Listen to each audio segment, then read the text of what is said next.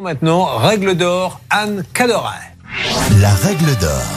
Je rappelle qu'Anne Cadoré est avocate au barreau de Paris, membre d'un centre de gestion agréé. Elle est habilitée à recevoir les chèques. Alors, Anne Cadoré, est-ce que c'est à la mairie de rembourser ou est-ce que c'est vraiment à la grande société de le faire alors en fait, euh, pour euh, donc euh, tout- tous les sinistres qui se passent sur les rues, c'est donc la mairie qui est responsable en théorie. Mais dès lors qu'il y a un chantier, en fait, c'est le cahier des clauses administratives euh, et techniques qui s'applique. En fait, ce qui tout simplement c'est le cadre en fait euh, euh, auquel les sociétés adhèrent quand elles font un travaux sur enfin, dans les travaux publics, pardon.